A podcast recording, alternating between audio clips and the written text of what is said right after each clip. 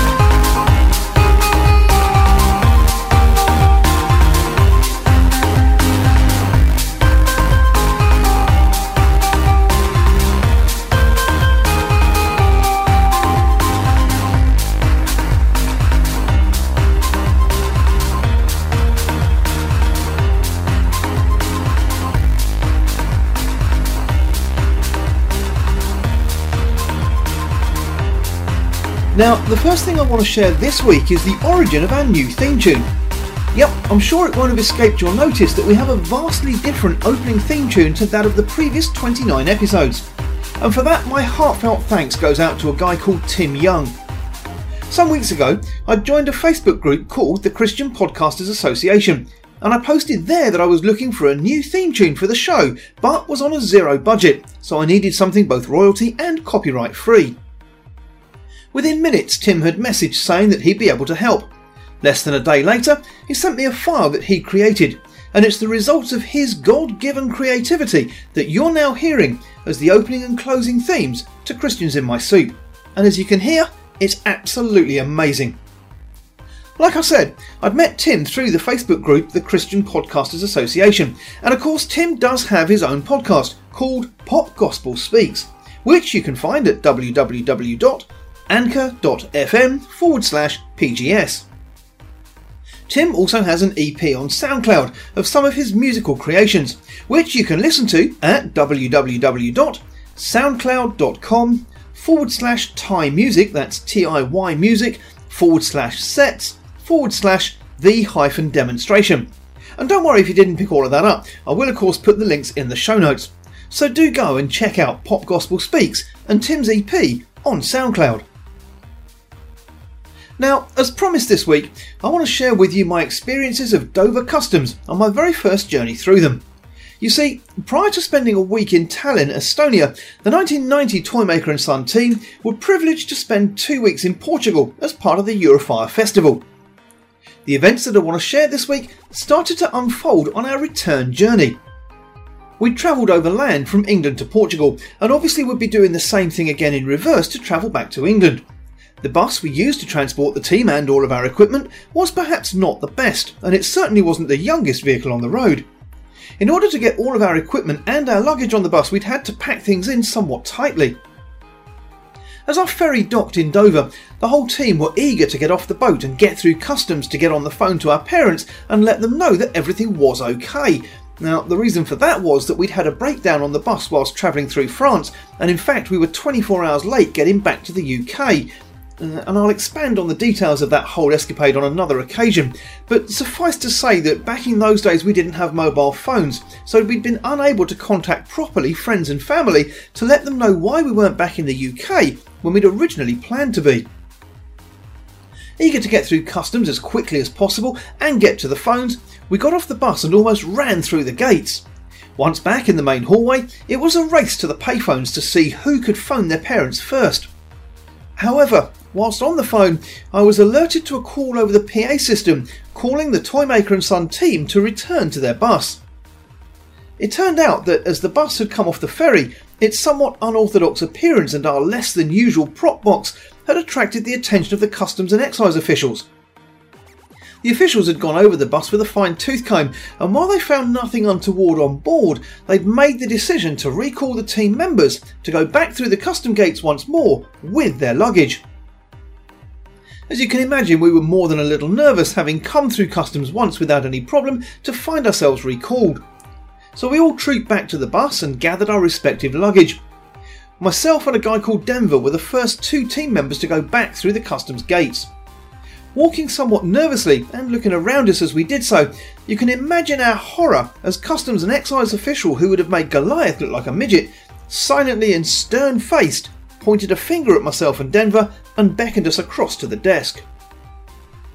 As I placed my case up on the table and unzipped it, I noticed my ankle high training boots were the first thing that the official would see, and a terrifying thought suddenly reared up in my mind.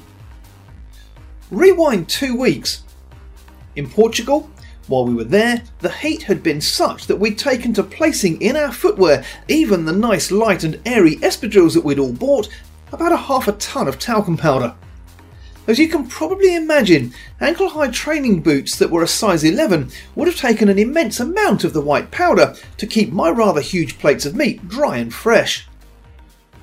Fast forward back to the Customs and Excise desk at Dover, and I'm sure you can understand why the sweat was pouring off me as this huge Customs and Excise official took hold of my boots, one in each hand, and slammed them down on the desk. As he did so, the vast majority of the talcum powder placed in the bottom of them rose in a cloud of white dust.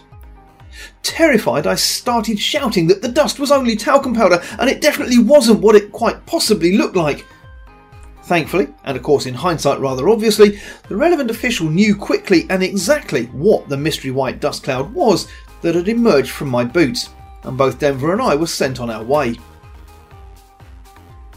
Now, I share that story with you all partly because it forms a part of a series of memories that I have of those two amazing summers with the Toymaker and Son teams, both in 1989 and 1990. They are, of course, memories that I'll treasure for the rest of my life. But as daft an example as it appears to be, I also want to use that story to encourage you when it comes to our fears in everyday life and how they relate to our walk with the Lord. Most, if not all of us, will experience at some time or other in our lives some form of fears, concerns, or worries. And you know what? The first thing I want to say about that is don't beat yourself up over it. We've all done it, and it's a natural human reaction to certain circumstances that we may face in our everyday lives. The trick is not to allow that fear to take over our lives. Scripture is littered with verses that tell us not to fear. Now, I've not got time on the show to go through all of them, but here's a couple to be going on with. Isaiah 41:10 says, "So do not fear, for I am with you. Do not be dismayed, for I am your God. I will strengthen you and help you. I will uphold you with my righteous right hand." And of course, familiar words from Matthew 6:25 following, which says, Therefore I tell you, do not worry about your life, what you will eat or drink, about your body, what you will wear. Is not life more than food, and the body more than clothes? Look at the birds of the air. They do not sow or reap or store away in barns, and yet your heavenly Father feeds them. Are you not much more valuable than they? Can any one of you, by worrying, add a single hour to your life?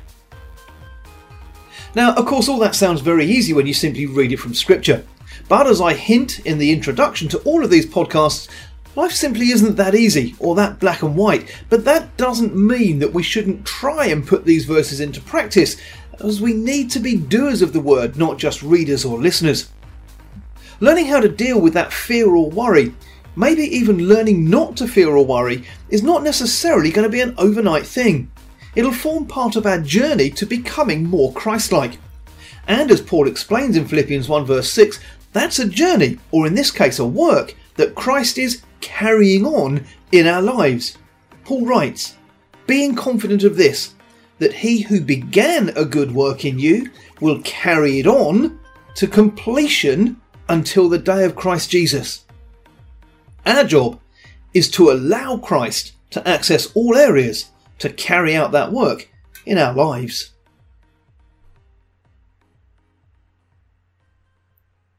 And that's all for this week. As always, thanks for listening, and please do feel free to share the show on your own social media feeds with your churches, your friends, and your families. You can find Christians in My Soup on Apple Podcasts, where you could subscribe and never miss an episode. And you could do us a favour by leaving us a review too. We're on Buzzsprout, Spotify, Stitcher, TuneIn, and iHeartRadio, as well as Facebook at Christians in My Soup and Twitter at Sims2019. And you can email the show at christiansinmysoup at hotmail.com. Next week on the podcast, I'll be sharing one of the earliest sermons I ever preached. But until then, take care of yourselves, and God bless you all.